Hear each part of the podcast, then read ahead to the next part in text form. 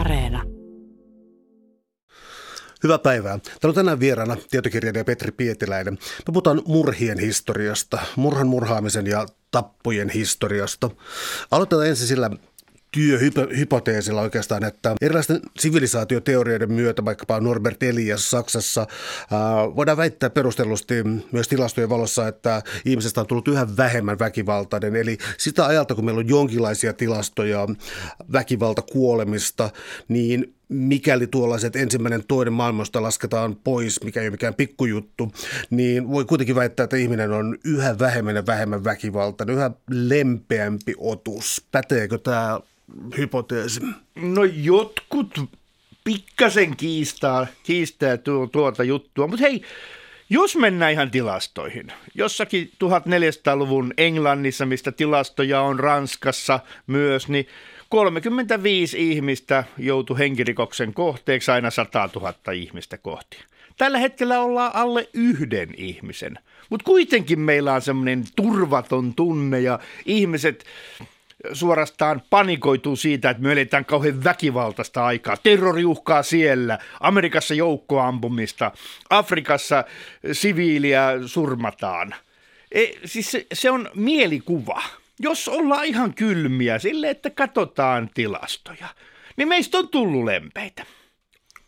Jotkut muuten on ideoinut, että se johtuu jalkapallosta ja muista urheiluja, että saatiin ihmiset, niin kuin nuorten semmoinen energia, joka kuluu enemmän tappeluihin ja muihin, niin saatiin se järkevämpää toimintaa. Mutta mikä on syy vai onko niitä kymmeniä syitä? Mutta tuo on totuus. Tilastot. Jos sä uskot tilastoja, sun pitäisi elää todella levollisesti, koska nyt eletään maailman historian rauhallisinta aikaa. Johtuuko se osittain siitä, että nuoria on vähemmän? Eri maissa on erilaiset erinäköiset ikäpyramidit, mutta taitaa olla sieltä kuitenkin niin kuin aika yksioikoista, että mitä enemmän on tuollaisia, mitä sanoisi, 16-vuotiaita, 16-30 ikävuoteen nuoria miehiä, niin siellä ne murhat tapahtuu.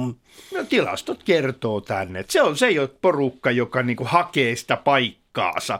Jengiydytään ja kenties ollaan eletty semmoisessa turvattomassa ympäristössä. Sun pitää näyttää, että sä oot joku.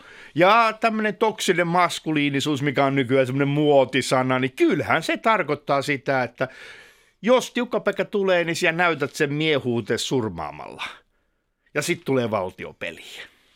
No, onko perspektiivi sitten Länsi-Euroopassa kuitenkin, koska siis ajan siis takaa siis sellaista, että suojaako jollakin tavalla vauraus, koulutus, sosioekonominen asema, maantiede, suojaako nämä jollakin tavalla väkivaltakuolemalta vai onko väkivalta pikemminkin jollakin lailla tasainen ilmiö?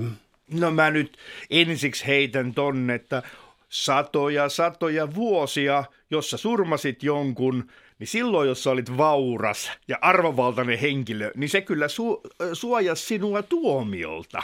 Mutta aivan samalla tavalla nämä kaikki vauraus, koulutus, se, että käydään sotia ja se, että maailma muuttuu, niin kaikki ne vaikuttaa tähän.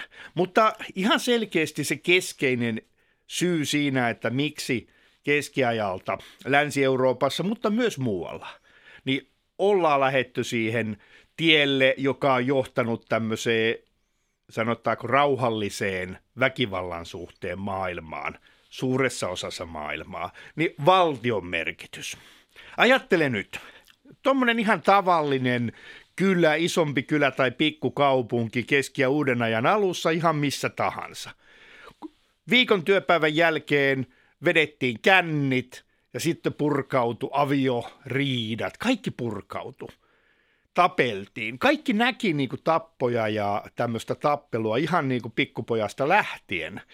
Mutta nykyään, sitten kun se tulisi niin, että se jos tappelit, sä et saanutkaan enää takaisin turpaasi. Jos sä tapoit naapurisuvun jäsenen, niin sieltä tuli kostoa. Mutta sitten kun valtio alkoi rakentamaan, että kaikki rikokset, murhat oli niin kuin murhia myös niin kuin kuninkaan rauhaa vastaan, niin silloin se rangaistuksen muoto ja merkitys, kun se rangaistus, jos sä joudut oikeasti siitä teostas linnaan tai hirtetyksi, niin se on myös yksi elementti. Mutta sitten taas tietysti tämä puhuit niistä ekasta ja tokasta maailmansodasta. Miksi nimenomaan toisen maailmansodan jälkeen tuli tämmöinen, alkoi hyvin voimakas rauhan, turvallisuuden korostaminen? No, come on, mitä tapahtui?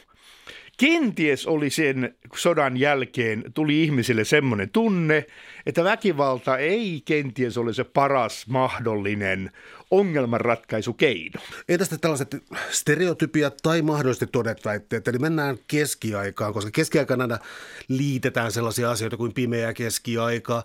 Keskiaikasana jo tuo mieleen jotkut kidutusvälineet ja tämän kaltaiset. Voiko väittää, että ihminen oli keskellä jotenkin, siis mä en edes keksi sanaa tuolle, mutta jollakin tavalla siis villieläimellinen ja että keskiaika oli kokonaan täysin hurmeinen ja verinen aika, vai onko tässä myöhempi historian todistus vähän maalailut erilaista, vähän villimpää kuvaa? No me halutaan semmoista, että villimiehistä tulee sivistyneitä.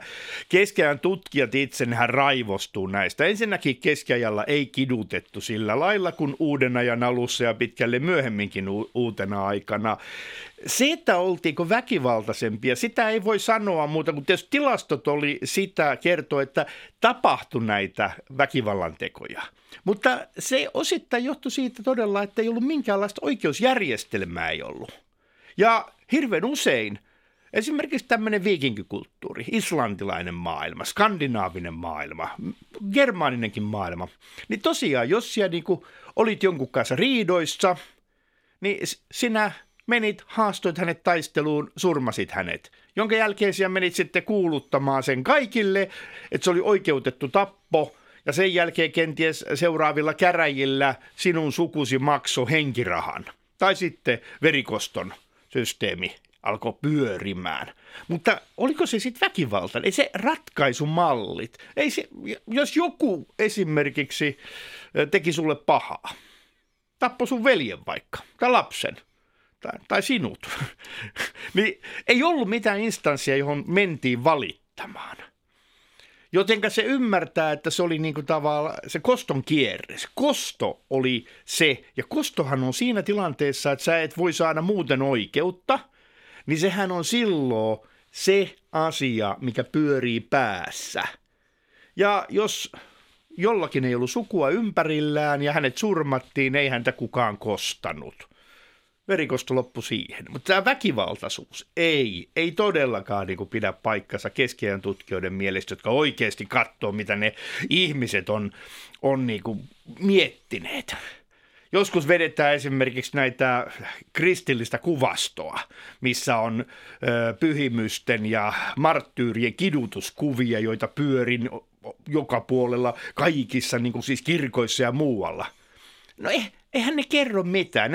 Nehän on vaan niin kuin samalla tavalla kuin joku analysoisi televisioväkivaltaa. Televisiosarjoissa on niin paljon väkivaltaa, että täälläkin Pasilassa varmasti niin kuin joka päivä kuolee yksi ihminen, ainakin television perusteella.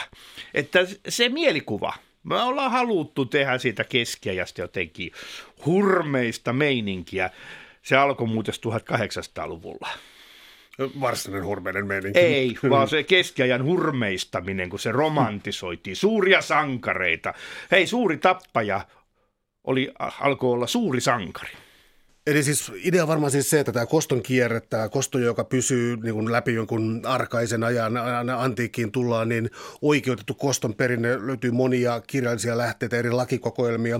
Mutta jos ottaisiin kaksi sellaista hyvin erilaista instituutiota kuin Jeesus ja valtio, niin tässä on kaksi instituutiota, jotka pyrkii pysäyttämään koston. Siis tämä meidän pasifistinen Jeesus-kuvamme ikään kuin kieltää koston ja tuo siihen anteeksiannon, ja toisaalta valtio, joka siis kerran kaikkiaan ottaa ikään kuin sukujen, klaanien ja tämän kaltaisten paikan, ja siis ottaa väkivalta monopolin ja keskeyttää sen. Joo, valtio sanoo näin, että mitä tahansa väkivaltaa tapahtuu, ilmoittakaa meille, me hoidetaan asia. Meillä on monopoli, meillä on armeija, meillä on poliisilaitos, meillä on oikeuslaitos. Tämä on muuten jännä, kun sä puhuit tästä anteeksiannosta ja siitä kostosta, niin mehän puhumme nykyään oikeudesta. Kaikkihan haluaa oikeutta. Voitaisiin pikkasen rapsuttaa sitä oikeuden määritelmää ja huomataan, että se on edelleen se kosto. Että missä on se anteeksianto, sitä voisi se Jeesus kysyä. Valtiohan ei anna anteeksi. Valtiohan määrittelee ne rajat. Ja sen takia esimerkiksi kaikki kuolemanrangaistuskeskustelut ja muut, niin siinä pitäisi valtion määritellä ne rajat. Meillä ei sitä ole, Yhdysvalloissa on, jossakin muualla maailmassa sitä vielä nopeammin käytetään, mutta siinähän on pelkkää kostoa ja epäoikeudenmukaisuutta. Täällä on tänään siis vieraana tietokirjailija Petri Pietiläinen. Me puhutaan murhan historiasta, murhaamisen historiasta ja taposta myös. Mennään tähän tapon ja murhan väliseen eroon, koska siis tuntuu siltä, että vähän joka maassa oikeuslaitos erottaa ne, mutta eri tavalla. Sillä tavalla, että ero ei ole pelkästään semanttinen, vaan se voi olla myös hyvin verinen. Eli mistä tämä murha, joka voi olla raukkamainen, ja tappo, joka voi olla vaikkapa viikinkiajalla hyvin kunniakas, eli nämä on vähän vaihtaneet paikkaansa. Voisitko kertoa näistä erotteluista? No, peruserottelu ihan niin kuin siis varmasti ihan varhaimmista tiedetyistä teksteistä alkaa on se, että sä teet murhan jostakin syystä ja sä harkitset sitä. Se ennakkoharkinta on hirveän tärkeä ollut ja se on edelleenkin siinä. Eli käytännössä mä halusin pistää tuohon yhden vanhan tarinan, minkä mä kerran kuulin, että jos kaveri olisi kantanut sitä normaalisti kantamaansa puukkoa taskussa, niin kun se olisi nähnyt sen vihamiehensä, niin se olisi päässyt tapolla. Mutta kun se jäi autoon, niin se joutui hakemaan sen. Jotenka oikeudessa katsottiin, että se, että hän haki sen puukon ja palasi sinne ravintolaan ja sen jälkeen surmasi, niin hän oli harkinnut tekonsa. Eli harkinta, suunnitelmallisuus. Mutta sitten taas tämä historiallinen tavalla eroavaisuus.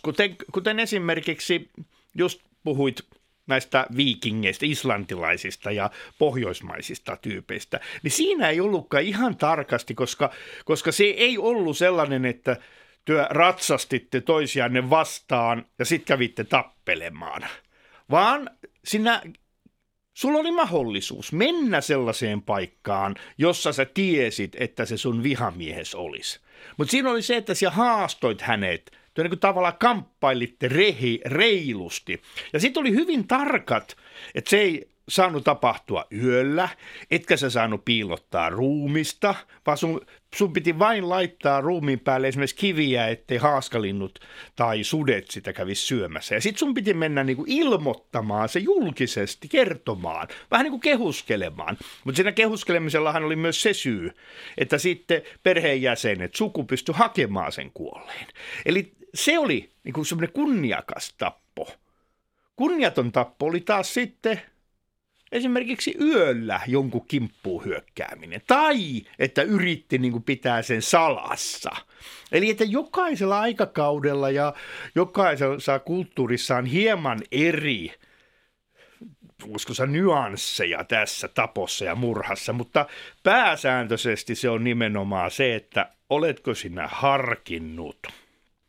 No miten tällainen erityistapaus kuin sota, koska on aika jänniä tilastoja siitä, että ensimmäisen ja toisen maailmansodan aikana, kun on katsottu esimerkiksi siis normaalia jalkaväkeä ja aseita, niin on käynyt ilmi sellaisia tuloksia, jotka antaa ymmärtää, että ehkä noin 20% on oikeasti laukaissut aseensa yleensä vihollista kohti edes summanmutikassa, ja nämä siis todelliset ikään kuin tähdätyt laukaukset vihollisen tappamiseksi, niin se tuntuu kerääntyvän aika pienelle porukalle ja valtaosa todellakin siis ampuu sinne päin tai ei ollenkaan. Ja tämä aika lailla, niin kun jos ajattelee toista alkua niin tappokoneistona, mitä se tietysti on ollutkin, mutta se ei todellakaan koske valtavaa enemmistöä sotilaista.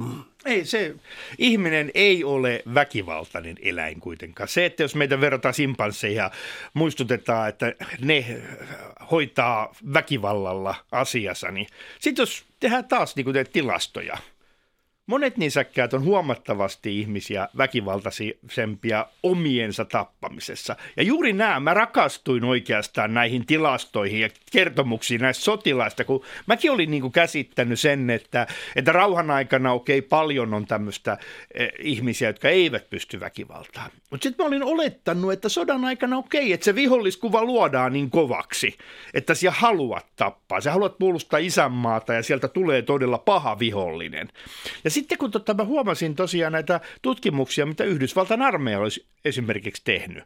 Ja miten se ihmiset on pitänyt kouluttaa siihen oikeasti, että sinä osaat ja pysyt järjissäsi tietäen, että nyt minä tähtään ja surmaan ihmisen. Että se ei ole helppoa. Että meitä pitää kouluttaa. Meitä pitää niin kuin aivopestä surmaajiksi, suurin osa meistä. Tietysti, koska sitten pystytään taas lähteä tutkimuksiin, että on se tietty hyvin pieni prosentuaalinen vähemmistö, joka on psykopaattia, joka saa nautintoa toisen ihmisen vahingoittamisesta. Ne on erittäin hyviä tyyppiä silloin sodassa, mutta rauhan aikana pitää valtion ja meidän kaikkien tehdä kaikkensa, jotta myö pystytään luomaan niille sellainen ympäristö, että ne ei ala purkaa sitä väkivaltaimpulssiaan. Koska näyttää siltä, että meidät pystytään kouluttamaan tai meidät pystytään kasvattamaan sekä rauhaan että sotaan. Osalla ihmisistä se on vähän helpompaa ja toisilla ei. Mitä sitten sellaiset asiat kuin genetiikka ja tällaiset ihmistyypit? Tällä hetkellä mun mielestä on ehkä vähän liiankin yleistä se, että puhutaan psykopaateista, narsisteista, milloin mistäkin psykopatologiasta ja sillä tavalla suunnilleen luokitellaan kaikki kaverit. Mutta siis murhaaja ja sitten tällainen, sanotaan että vaikka rikollinen mieli, se on kiehtunut. Mä käytän tätä termiä rikollinen mieli, niin mä toivon viittaavani sillä niin kuin 1800-luvun loppuun ja siis tällaiseen kaupungistumiseen ja siihen, että tästä tulee, murhaajan mielestä tulee yhä mysteerisempi ja mysteerisempi. Voitko kertoa tästä kehityksestä jotain? Joo, tuo on mun mielestä täysin naurettavaa siis se, että lähdetään etsimään jotakin väkivaltageeniä, koska mä olen täysin samaa mieltä kuin Dürkheim. Dürkheim oli itsemurhasta, eli että rikollisuudessakin se ympäristö, se on vähintään yhtä merkittävä kuin se rikollinen mieli. Rikollinen mieli rakentuu sen ympäristön kanssa kanssakäymisessä. Ja mitä enemmän sitä muuten mystifioidaan, mitä enemmän glorifioidaan semmoisia niin kuin superälykkäitä psykopaatteja, niin unohdetaan se, että 100 superälykkäästä psykopaatista tai sosiopaatista suurin osa elää ihan normaalia elämää ja kenties 1 tuhannesta ryhtyy murhaajaksi. Et ei kannata just tätä leimoja tämmöisiä psykopaatti-narsisti. No on äärimmäisen vähäisiä ne tyypit, joiden on pakko näiden luonteenpiirteidensä takia niin kun lähteä kadulle ampumaan ihmisiä. Et se on se muuten se ihmeellinen asia, että jos on 999 ihmistä, jotka ei sitä tee, niin miksi se yksi tekee? Mutta se on tilastollinen poikkeama. Ei siinä tarvita niinku tehdä mitään supersankaritarinaa tai superpahistarinaa. Esimerkiksi tämä Dahmer, joka on yksi pahimmista psykopaateista, murhaajista, sarjamurhaajista. Seksuaalisesti kieroutunut ihminen. Kun hän jäi kiinni, niin hän kertoi, että häntä oli niin iljettänyt se ensimmäinen teko. Hän oli voinut niin fyysisesti pahoin, että hän ei meinannut pystyä enää toista kertaa tekemään sitä. Suurin osa murhaajista jättää yhteen. Niin tämä kirja, jossa tämä psykologi pohti sitä, että kun se Dahmer olisi ollut kenties 5% enemmän niin kuin siis pahoinvoiva siitä ensimmäisestä surmasta, niin se olisi siihen jättänyt. Et suurin osa meistä, että se on se jännittävä puoli. Siis mä en ymmärrä, miksi näitä 1 tai 2 sadasta nostetaan niin esille. Ja siinä on ne leimat, just leimataan. Kun tarpeeksi leimataan, niin kyllä sitä murhaa ja tehdään.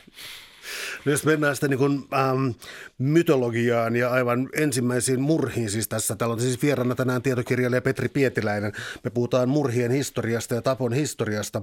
Kain ja Aabel, mä kysyn tämän tälleen tykitystyylin. Kain ja Aabel, murha vai tappo? Tappo, ehdottomasti. Perustelut.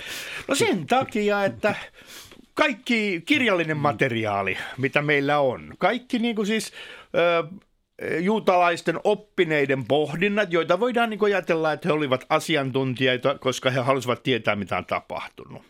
Niin suurin osa siitä kirjallisesta materiaalista, todistusaineistosta viittaa siihen, että siinä ei pitkään harkittu ja suunniteltu, vaan se oli impulssinomainen. Heille tuli taistelu. Oliko se naisesta, oliko se vallasta, oliko se rahasta, oliko se siitä kumpaa on suositumpi. Niin siinä tapahtui. Sitten otettiin se käteen, mikä siinä lähinnä oli. Esimerkiksi epäillä nyt se oli aasin leukaluu, jolla sitten murjottiin velihengiltä. Ja sitten itkettiin. Ja sen takia se muutos myös on tappo, koska usein tapahtuu tämä, että vihaistuksissa, humalapäissä, äärimmäisten tunteiden vallassa tehdyt teot, niin niitä kyllä pystytään nopeasti ja avoimesti katumaan. Mielenkiintoinen myös tulkinta tästä, että kun Jumala kysyy siis Kainilta, mistä Aabel löytyy, sen vastaa, että olenko minä veljeni vartija. Juutalainen tulkinta tästä myöhemmältä ajalta, että ei, Jumala on hänen veljensä vartija. Eli kun tämä käännetään toisin päin, tämä ajatus, niin siis Jumala on antanut ihmisyydessä jo murhaajan luonteen, eikä niin, että Kain olisi ollut ensimmäinen ikään kuin tämän arkkiteon tekijä, vaan Jumala on luonut ihmisen myös murhaajaksi. Joo, hyvin, hyvin todettu. Tämän just juutalaiset niin kuin pohti, että miksi.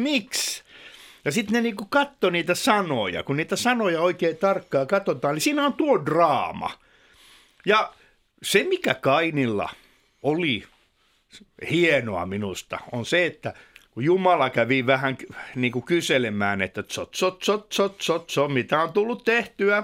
Niin Kain sanoi, että no, tein sen, minkä tein. Sinähän minut siihen niin kuin olet luonut. Eli se oli aika ylpeästi tehty. Ei ihme, että Kainin suku on sitten keksinyt muun muassa musiikkia, mitä kaikkea muuta, raudan tekemisiä ja kaikki tämmöiset keksinnöt on sieltä päin tullut. Tullaan vanhoihin lakiteksteihin muihinkin kuin Raamattuun, mutta varhaisimmat lakitekstit, Hammurabin laki, Egyptistä löytyy varhaisia lakitekstejä, osa on säilynyt kokonaan, osa on säilynyt fragmentteina. Onko älä tapa universaali laki? No tietyllä tavalla. No joo, ei mun mielestä. Mä nyt vähän provosoin. Suurin osa vanhoista lakikokoelmista, no se on omistamisen suojelua.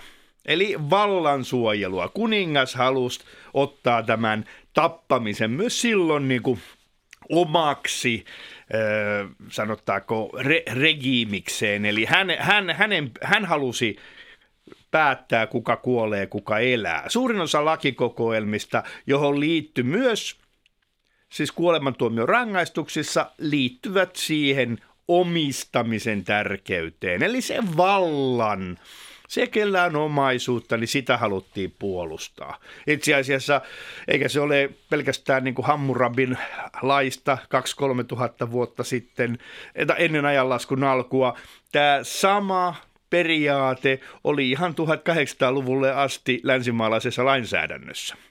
Eli omistaminen oli tärkeämpää, sen suojeleminen. Siitä saatiin hyvin ankaria rangaistuksia. Eli ei mitään, älä tapa. Ei. Älä koske mun omaisuuteen. Hyvä esimerkki on se, että jos joku, hirveän monessa lakikokoelmassa on tämä, että jos joku yöllä murtautuu sun taloon, niin sinä saat täysin rangaistuksetta surmata sen. Aivan samalla tavalla muuten nykyään Yhdysvalloissa tietyissä osavaltioissa, jos joku tulee sun pihalle, niin sähän voit ampua sen. Ja tämä tuli mun mieleen, koska tämä toistuu läpi kirjan eri kulttuureissa eri ajanjaksoina, että joka nyt yöllä tunkeutuu kodin reviirille. Mä ajattelin, tämäkö on se universaali laki, minkä varassa ihminen toimii. Joo, kyllä. Omaisuuden suoja. Miten sitten sellainen asia, että itsemurha on moninkin tavoin ollut kielletty kirkon piirissä, ja edelleen sitä pidetään siis on yhteiskunnallinen ongelma tietyllä tavalla, siis itsemurha, niin kuin viittasit Dürkheimiin tuossa aiemmin, mutta ei olla kovin kaukana itsemurhan tekijästä, kun esimerkiksi tulee tällaisia poliisipiirityksiä, jossa siis väkivallan tekijä haluaa kuolla. Mutta jos mennään jo aikaisemmin siis kirkkoon ja mytologiaan muutenkin, niin marttyyrit siis, minkä takia niitä rakastettiin ja niin kuin mässäiltiin kuva-aiheella yhä enemmän ja enemmän siitä, miten marttyyrit kuoli. Ja loppujen lopuksi kyseessä on yksi itsemurhan muoto, tappaa itsensä ideologian puolesta, minkä takia tällainen niin kuin valtava mässäily marttyyreillä tunnetaan niin läheiseksi ja kunnioitettavaksi, ja itsemurhaa tuntuu olevan lähes aina vaan niin kuin säälittävä tie ulos. No se hyvä. Iskit kuule juuri siihen historian kohtaan tai ajatukseen, mitä mäkin halusin nostaa esiin. Mun mielestä nämä kaikki. Pitäisi itsemurha ja tämä murha-itsemurha. Eli nämä marttyyrit ja sankarit, jotka menevät ja tekevät suuria tekoja ja sen jälkeen kuolevat Sven Duvasta alkaen. Nyt tuli paha sana. Kaikki nämä, jotka tekevät joko uskonnon, isänmaan tai kunnian tai minkä tahansa takia itsemurhan vieden samalla muita. Niin siinä se on jotakin semmoista mässäilyä. Siis miksi sitten se tavallinen itsemurha, jossa niin kuin vakavasti sairas, nurkkaan ajettu ihminen tekee itsemurha? Mikä siinä ero on? Siinä on ero meidän historia. Me halutaan kunnioittaa näitä suuria sankareita. Marttyyrejä, niiden näillä väkivallalla mässäiltiin sen takia, koska se oli sen ajan gorea. Se oli sen ajan niin kuin tuntemuksia, säälin, surullisuuden, pelon tuntemuksia nostatettiin sillä, että maalattiin yhä voimakkaampia, yhä enemmän verta roiskuu, mutta kattokaa niiden keskiajan maalausten kasvoja. Niillä marttyyreillä on täysin tyynet ja onnelliset ilmeet. Kyllä ne ihmiset silloinkin tajusivat, että nämä niin kuin vaan haluaa niin kuin pelotella meitä vähän, että kyllä niin kuin siis siitä kasvoistahan sen näkee sen tyytyväisyyden. Mutta tämä murha-itsemurha, joukkomurha-itsemurha, niin se on sellainen asia, mistä mun mielestä pitäisi niin kuin sanoa, että se on pelkurihommaa. Ei ole minkäänlainen sankari. Tässä ei mainita tässä kirjassa Breivikia, mutta ei, siis mun mielestä se ei ole hyväksyttävää, että kukaan edes niin kuin älyvapaa ihminen, joka pitäisi sitä sankarina. Ei ole mitään sankarillista lähteä murhaamaan lapsia, nuoria tai ketä tahansa tuntemattomia, vaan se on täysin pelkuria. Mutta mä tuossa pohdin paljon just tätä itsemurha-asiaa, koska nythän on väkivalta, itsemurhan on itseään kohdistuvaa väkivaltaa. Se on nyt onneksi niin kuin nostettu ihan niin kuin maailman terveydenhuoltojärjestön niin kuin toimesta niin sille, että sekin pitäisi laskea väkivallaksi. Ja siinä muutessa asiassa sitten tämä meidän rauhallinen nykymaailmamme lipsuu aika pahasti, että se itsemurha-alttius. Me tiedetään, että Suomi on yksi maailman korkeimpien itsemurhatilastojen maita. Eli mikä on siinä se syy, miksi väkivalta kohdistetaan sitten itseensä? Se on pelottavaa. Jos miettisi vähän tällaista tylsyyden teemaa, mikä sun kirjassa tulee esiin. Täällä on siis tänään vieraana tietokirjailija Petri Pietiläinen. Puhutaan murhien historiasta ja tapon historiasta. Sulla yhdessä kohdassa kirjaa, vähintään rivien välistä. Kyllä se aika selkeästi tulee siis sellainen mahdollinen selitysmalli siitä, että eräänlainen moderni tylsyys tai varhaismoderni tylsyys ihan yhtä hyvin. Siis uskonnossa varmaan puhuttaisiin joutilaisuudesta ja tämän kaltaisista asioista. Ja sitten palataan vielä kerran tähän itsemurhaan ja Dürkheimiin, koska sieltä löytyy tällainen yhteiskunnallisen, onko se nyt anomian käsite, jossa ihmiset ei ole kiinnittyneitä yhteiskuntaan eikä mihinkään yhteisöön. Ja tämä ajaa itsemurhaan. Eli näissä kaikissa on yhteistä se, ja että ei sarjamurhaan. Aha, on. Mä luovutan sulle puheenvuoron. Ei, se oli täysin oikeassa. Se itsemurha voi tulla juuri tuosta. Tämä joukkomurha, sarjamurha tyyppinen rikollisuus, henkirikollisuus, niin sehän on oikeasti niin kuin kasvanut vasta niin kuin myöhäismodernina aikana. Ja se voi liittyä myös tähän tylsyyteen, siihen, että sinä et kuulu mihinkään. Sulla on liikaa aikaa, sulla on liikaa rahaa. Niin sitten sä huomaat, että hei, kaikilla muilla on kauhean mukavaa, mulla on kauhean tylsää, mitäs minä voin tehdä? Ja siinä on taas se tietty pieni prosentti, joka alkaa tehdä minun mielestä järjettömyyksiä. Heidän mielestä siinä on täysi järkeä, aivan samalla tavalla kuin itsemurhaajalla omasta mielestään on täysin järkevä syy lopettaa elämänsä. Samalla tavalla sarjamurhaajalla tai joukkomurhaajalla on omasta mielestään täysin järkevä syy lopettaa 50 elämää.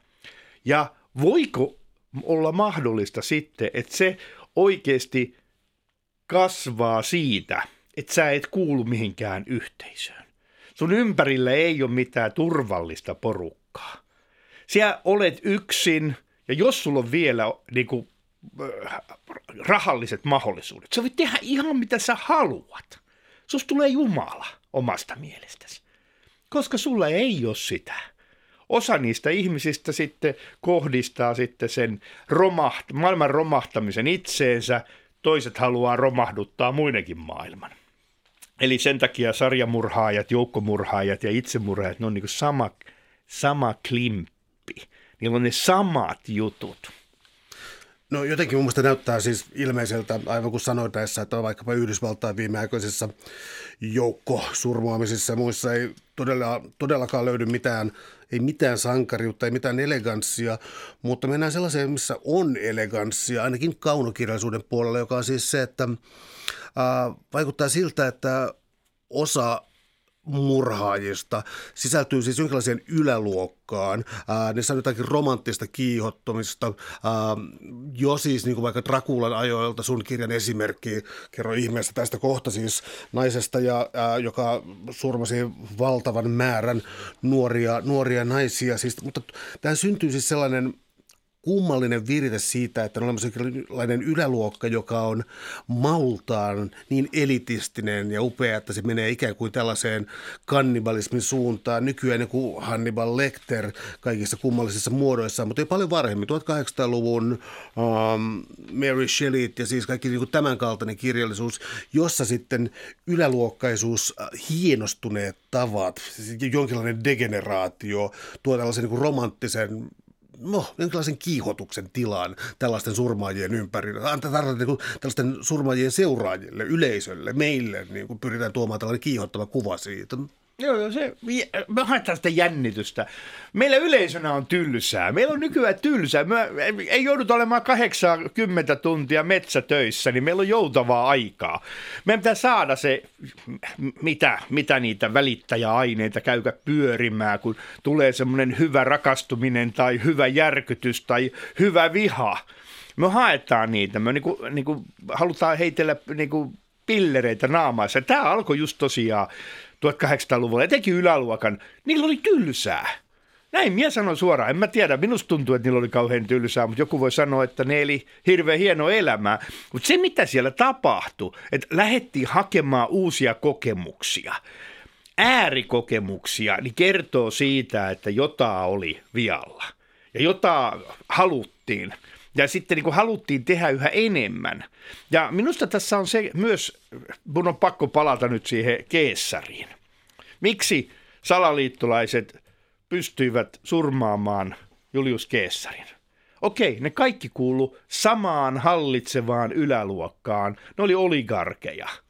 Niillä oli mieletön omaisuus kaikilla. He lähtivät puolustamaan omaisuuttaan, surmasivat sen henkilön, joka heidän mielestään sillä hetkellä oli suuri uhka heidän omaisuudelleen. Tämä on se, jos minä pystyn tekemään jotain äärimmäistä ja minä tavallaan tiedän, ettei minulle käy mitään huonoa siitä, niin minähän teen sen. Se on se yläluokkainen asenne. Sen takia nämä hirveän usein nämä suurimmat pahikset, voisiko sanoa, niin kuin tämä Ritari Siniparta, ranskalainen paroni ja sitten tämä unkarilainen kreivi, tämän Erzsébet eli Elisabeth Báthory, niin heillä oli kaikki maailmassa, mitä siihen aikaan pystyi olemaan. Heillä oli valtaa, heillä oli kauneutta, he oli sankareita. Ja sitten kuitenkin he kävi tekemään. He oli äärimmäisen väkivaltaisia sitten siinä kodissaan. Alkoivat surmaamaan. Erzsébet Báthory alkoi surmaamaan nuoria naisia.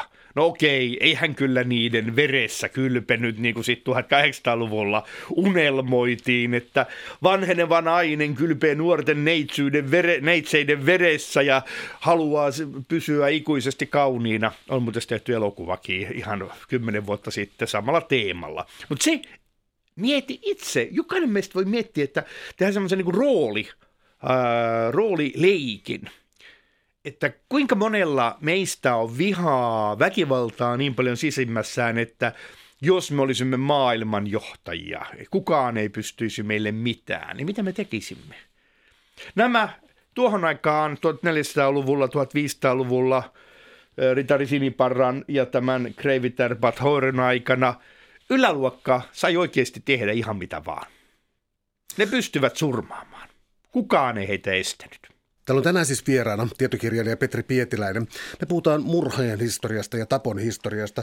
Otit äsken Keesarin esiin ja spoilaan kirjaa sen verran, että sä erittelet siellä selkeästi, kuinka Keesarin murhaamisessa oli kysymys joidenkin silmissä tyrannin tappamisesta, eli tämä oli niin kuin hyvinkin arvostettava teko. Esimerkiksi Kikero oli tässä siis sitä mieltä, että tässä vanhaa tasavaltalaisuutta elvytettiin. Samoin Brutus, jota on siis käsitelty hyvin eri tavalla historiassa. Diktaattorin murhat tai tällaiset tunnetaan jo niin kuin 2-3 tuhatta vuotta aiemmalta ajalta Kreikasta ja arkaisesta Roomasta. Eli siis ajatus siitä, että tyrannin saa murhata. Onko tämä vielä jollakin tavalla ikään kuin sellainen, jota mekin ajatellaan legitiiminä murhana, koska kyllä niin kuin Saddam Hussein oli tämä tyranni ainakin Yhdysvaltain narratiivissa. Eli onko meillä tällainen niin kuin oikeutetun tyrannin murha vielä mielessä? Ceausescu, näitä tulee nyt valtava mieleen, kun ajattelen. Koko ajan, hei, al-Baghdadi. Aivan. Miksi surmasiko hän todella itsensä? Vai surmattiinko hänet? Aina tulee näitä salaliittoteorioita, mutta ajatus on kuitenkin se, että esimerkiksi nyt tälläkin hetkellä Israelin valtiohan surmasi taas jonkun palestiinalaisten terrorijohtajan. Yhdysvallat surmaa parhaillaan toisia terrorijohtajia, Turkki surmaa terrorijohtajia, Kiinassa surmataan aina nostetaan joku johtajaksi, ja johtajahan on vaarallinen, tyranni on vaarallinen, hän aikoo tuhota kaiken. Meillä on sellainen, meillä on koulutettu, me ollaan ihailtu niitä. Suomalaisiakin, Eugen Schauman, Bobrikovin murhaaja, häntä edelleen ihaillaan. Ja meillä on se oikeutetun murhan, eli tyrannin murhan. Aina kun joku sanoo, että voi kun se Hitleriä kohtaan yritetty 20-luvulla jo ensimmäinen niin kuin murhayritys. Olispa se onnistunut, olispa se Lenin tajunnut, että millainen tyyppi se Stalin on, tai olispa joku surmannut sen. Höpö, siis tuo on niin lapsellista, koska historia muuttaa muotoaan. Koko aika 100 vuoden kuluttua voi olla niin, että nämä esimerkiksi Yhdysvaltojen iskut näitä terroristijohtajia kohtaan, niin 100 vuoden kuluttua voidaan sanoa, että ne olivat juuri niitä inhottavia vastenmielisiä murhia, jotka jo ovat johtaneet siihen kehitykseen, missä maailma on 100 vuotta tästä päivästä. Eli se perspektiivi, kun voi vääristää, se perspektiivi voi muuttua. Sen takia mun mielestä ei kannattaisi puhua oikeutetusta murhasta, koska se on vaan sen pienen piirin tai sen hetken käsitys. Keesarin murhakin oli oikeutettu 30 vuotta ennen kuin sitten keisari Augustus, eli Octavianus, voitti nämä tasavallan murhajoukot, murhaajien sotavoimat. Ja sitten kun hän nousi keisariksi, niin hänhän ilmoitti, että nämä oli murhaajia. Sitä ennen olivat sankareita. Eli siinä tapahtui sankarista murhaajaksi 40 vuodessa. Mä en haluaisi ikinä kuulla enää sitä, että teimme ennalta iskun, oikeutetun murhan. koska se ei välttämättä ole 50 vuoden kuluttua enää oikeutettu, eikä se ole kaikkien mielestä. Toisen terroristi, toisen sankari. Murhaamisen tapa. Myrkystä on joskus väitetty, että se on ikään kuin kierro tai epäkunniakas tapa, mutta näissä osissa sun kirjaussa liikutaan keisarin vallan Roomassa ja myöhemmin sitten tullaan Venetsiaan, niin mustan huumorin ja komiikan rajat ylittyy monta kertaa, koska siis ylimistön henkiin jääminen tuntuu olevan äärimmäinen poikkeustapaus. Se on kyllä totta, ja tämä Venetsia oli yksi syy, miksi mä tämän kirjan halusin tehdä, kun mä lueskelin tätä Venetsian valtion murhaamiskäytäntöä, että siellä on 12 tyyppiä istunut ja päättänyt, että tuo murhataan myrkyllä ja tuossa on murhaajaksi palkataan tämä tyyppi, ja mä mietin, että aha, tuntuupa tutulta.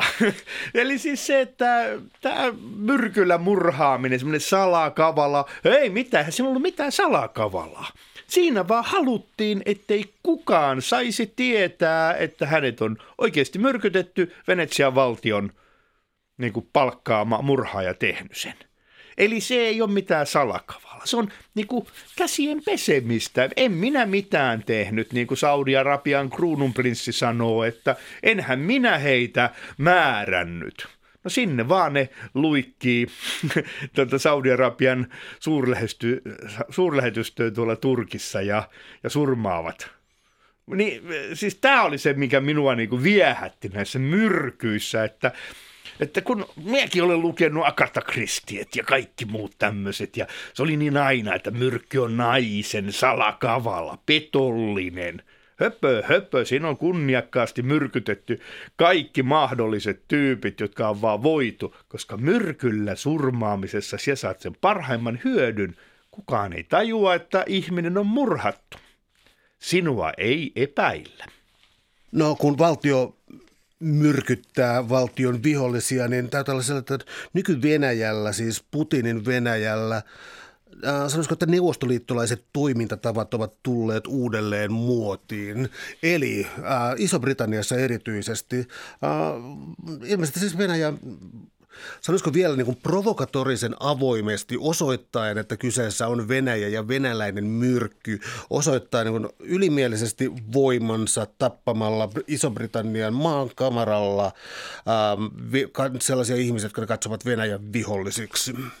Joo, mutta tuossa on sulla nyt virhe. Onko? Ei siis neuvostoliittolaisethan halusivat, että he eivät jää kiinni. Aivan. Joo, koska tässä se on se ero, mikä on juuri mitä sanoit, että on järkyttävän kiinnostava ilmiö, että Venäjän salaiset operaatiot ovat niin erikoisia, että he 100% varmuudella jäävät siitä kiinni. Tätä tavoitteen. Joo, eli se Neuvostoliitossahan ne halusi, että kaikki tietävät, mutta kukaan ei pysty todistamaan mitään. Nythän se sitten tulee hirveä spektaakkeli, ja tämä spektaakkeli on sitä valtaa. Se on muistutus todella siitä, että valtiolla on oikeus surmata kansalaisensa hyvin kaukaa, ja vaikka kansalaiset ovat luopuneet kansallisuudestaan, niin se henkinen yhteys, se on aika pelottava. Ja se pelotusvaikutus on siinä se keskeinen. Ei kukaan käy murhaamaan niillä myrkyillä tai yrittämään, niin kuin Skripalin tapauksessa, sellaisilla myrkyillä, josta niin kuin jokainen tietää jäävänsä kiinni. Jos ei se ole myös tarkoitus. Ja tässä mun mielestä tämä murhaamisen, valtiollisen murhaamisen, itse asiassa samaahan Yhdysvallat tekee. He tekevät valtiollisen murhaamisen lennokki-iskuna, ja lennokki-iskun kuvamateriaali jaetaan koko maailmalle. Aivan samalla tavalla. Venäjällä ei kenties ole ihan niin hyvää lennokkikalustoa, mutta se vallan osoittaminen murhaamalla. Ja tässä muuten mä nyt muistutan sinua, että itse asiassa aivan samalla tavallahan yksityisihmiset murhaetessaan usein haluaa osoittaa valtaansa. Eli siinä on niin se valtiollisen ja yksittäisen murhan, niin kuin, siis siinä on semmoinen napanuora niiden välillä. Ne on ihan sama asia. No vaan pikkasen eri motiivi.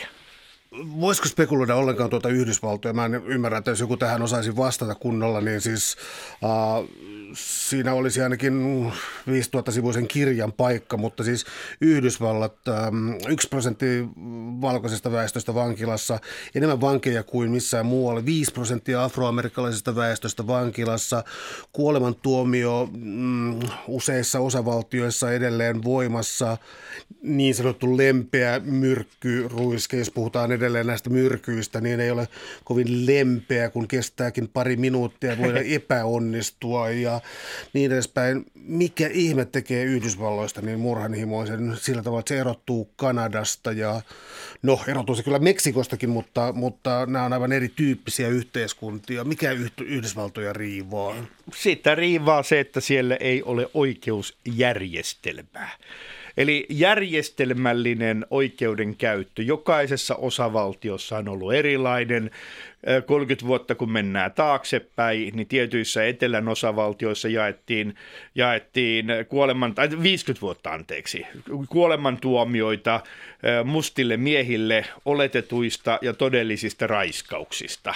Eli että siellä niin kuin siis jokainen osavaltio, jokainen valamiehistö tekee päätöksen sekavasti. Eli siellä ei ole oikeutta eikä järjestelmää. Ja sitten kun laitetaan siihen nämä kaikki yhteiskunnalliset eriarvoisuudet, eriarvoistavat, rasistinen asenne, niin siinä tulee ne tietyt pullonkaulat, tietyt ryhmittymät, jotka oikeasti leimataan niin monella tavalla, että rikollisuus on heidän ainoa niin kuin selviytymiskeinonsa. Mä itse niin kuin näen, että kun puhutaan, Yhdysvallat aina sanoo, että hei täällä amerikkalainen unelma on, että sinä voit tehdä mitä tahansa. Se toivon määrä, he korostaa sitä, mutta samalla se epätoivon määrä on siellä ihan eri luokkaa kuin muissa länsimaissa tai Kanadassa. Ja sitten esimerkiksi se, mikä mua niin kuin yhtenä asiana tässä väkivaltakuviossa oli tämä järkyttävä havainto siitä, että miten tämä abortin laillistava korkeimman oikeuden päätös vuodelta 1974 ja sitä ennen niissä osavaltioissa, jossa oli jo abortti laillistettu, niin miten ne 16-20 vuoden kuluttua näkyvät 90-luvun väkivalta- ja murhatilastoissa. Ja sitten yritettiin keksiä kaikenlaisia myönteisiä syitä. Eli että yhteiskunnallisten jännitteiden väheneminen on sitten vähentänyt tätä väkivaltaa ja niin poispäin. Ennen kuin sitten niin kuin muutamat tutkijat kävi vertailemaan Kanadaa ja Yhdysvaltoja oikein kunnolla. Ja tajusivat, että okei, eihän se ole kausaalinen se syy. Mutta jos 16-30-vuotiaat tekevät eniten väkivaltatekoja ja henkirikoksia, ja sitten tuli tämä mahdollisuus näiden huonossa taloudellisessa elämäntilanteessa olevien usein aika köyhistä olosuhteista olevien nuorten naisten abortille. Niin tässä vaan niin kuin siis nämä tutkijat osoitti, tai siis niin kuin oletti katsoa, että tilastot kertoo. No nythän me tullaan näkemään se, että kun tuo Roe vastaan Wade tulee vuoden kahden sisällä korkeimman oikeuden päätettäväksi ja se kumotaan ja abortti kielletään koko Yhdysvalloissa, niin ne, jotka elää sen 20 vuotta, tulee huomaamaan, että murhamäärät nousee. Koska mä en nyt tarkoita sitä, että ne nuoret, jotka oikeasti elää huonoissa olosuhteissa, getossa ja muuten, niistä tulee automaattiset rikollisia. Ei kukaan näin väitä. Mutta siinä on se potentiaali. Jos sua potkitaan päähän, sulla ei ole mitään muuta toivoa kuin jengiytyä ja lähteä niin kuin sille rikoksen polulle. Niin kyllä siitä epätoivosta tulee toivo heille. Toi on jännä. Siis mä oon kuullut, että kriminologit käyttää tuosta termiä crime drop, eli siis niin kuin rikosten romahtaminen. Ja vaan siis sen takia, että ne ei ole löytäneet mitään syytä sille. Siksi näin epämääräinen termi. Toi, mihin sä viittasit äsken, nyt liikutaan kiusallisen lähellä Herbert Spenceria ja sellaisia maltusia ja tällaisia 1800-luvun ajattelijoita, joissa nyt niin kuin, mitenkään se nyt niin kuin brutaalisti ilmaisisi, jossa oli niin kuin, köyhät lisääntyy enemmän kuin koulutetut varakkaat, joilla on huonompi sukupuolivietti ja kaikkea tämän kaltaista. Ja tästä johtuu rikollisuus. Ei kiusallista, mutta siis lähdetään myös siitä, että jos niin kuin tilastoissa on tämä droppi ja sitten niin kuin siis jollekin vaan tuli, jollekin tutkijalle tuli, että hetkinen, koskas tämä tapahtuu. Ja sitten kun on se toinen tilasto, että ketkä niitä tekee ikäjakaumaltaan, nuoret valkoiset miehet maailmalla, tai siis länsimaisessa kulttuurissa nuoret valkoiset miehet, mutta siellä myös niin kuin nuoret tummaihoiset miehet. Ollaan kiusallisissa tilanteissa, mutta sitten taas kaikki kuitenkin sanoo sen, että jokaisessa on se rikollinen mieli, mutta se ympäristö. Rikollinen mieli voi toisenlaisessa ympäristössä päästä vaikka presidentiksi. Miten sellainen seikka, jota ei ole suoraan sun kirjassa, mutta koska kirjassa käsitellään paljon sotia, mutta mä rupesin miettimään jotakin Haagin sotaoikeudenkäyntiä ja tämän kaltaisia asioita. Mä sanon suoraan, että mun mielestäni tässä oikeutetusti viedään kaikenlainen glooria sodalta ja tuodaan se ikään kuin myös henkilöiden suorittaminen rikoksena, jotka eivät voi tehdä sellaista tottelin vain käskyjä, korkeintaan annoin vain käskyjä. Kyllä siis se on, sodassa tehdään aivan samalla tavalla rikoksia ja minusta Haagin just tämä sotarikostuomioistuinhan on ihan loistava pelotevaikutelma. Siis se, että joku tyyppi, joka on 20 vuotta sitten Afrikassa noussut diktaattoriksi ja surmannut valtavasti ihmisiä, niin se voidaan 20 vuoden kuluttuakin tuomita. Niin jotenkin kun pitää aina muistaa myös se, että monille ihmisille, just tämmöisille ihmisille, jotka nousee korkealle, niillä on tärkeää myös se jälkimaine. Se, että se voidaan tuhota täydellisesti, niin se on myös pelote, että pysyy sillä, koska sodassahan on sodan lait. Mutta sitten siinä, että lähdetään viemään siihen, että siinä on myös inhimillisyyden lait. Että on olemassa sodan lakeja korkeammat lait. Ja tämähän on toisen maailmansodan ansiota, että on käyty miettimään tätä. Koska sitä ennenhän se oli ihan sama, mitä tehtiin. Britit vei buurit keskitysleirille, ei ne kuitenkaan surmanneet niitä, mutta niitä kuoli tuhansittain nälkää ja aliravitsemuksia tauteihin, 10,000. Eikä kukaan niin kuin siis nostanut meteliä. Mutta se, että niin kuin lähdetään niin kuin se, että on se oikeudenmukaisuus, eli kaikkia kohdellaan tietyllä tavalla myös sodassa. Se on ihan loistavaa. Ja se liittyy siihen, mitä minä tässä haluan, mikä mun mielestä niin kuin on pohdinnanarvoinen seikka, että kuoleman tuomio, koska se on oikeutettu.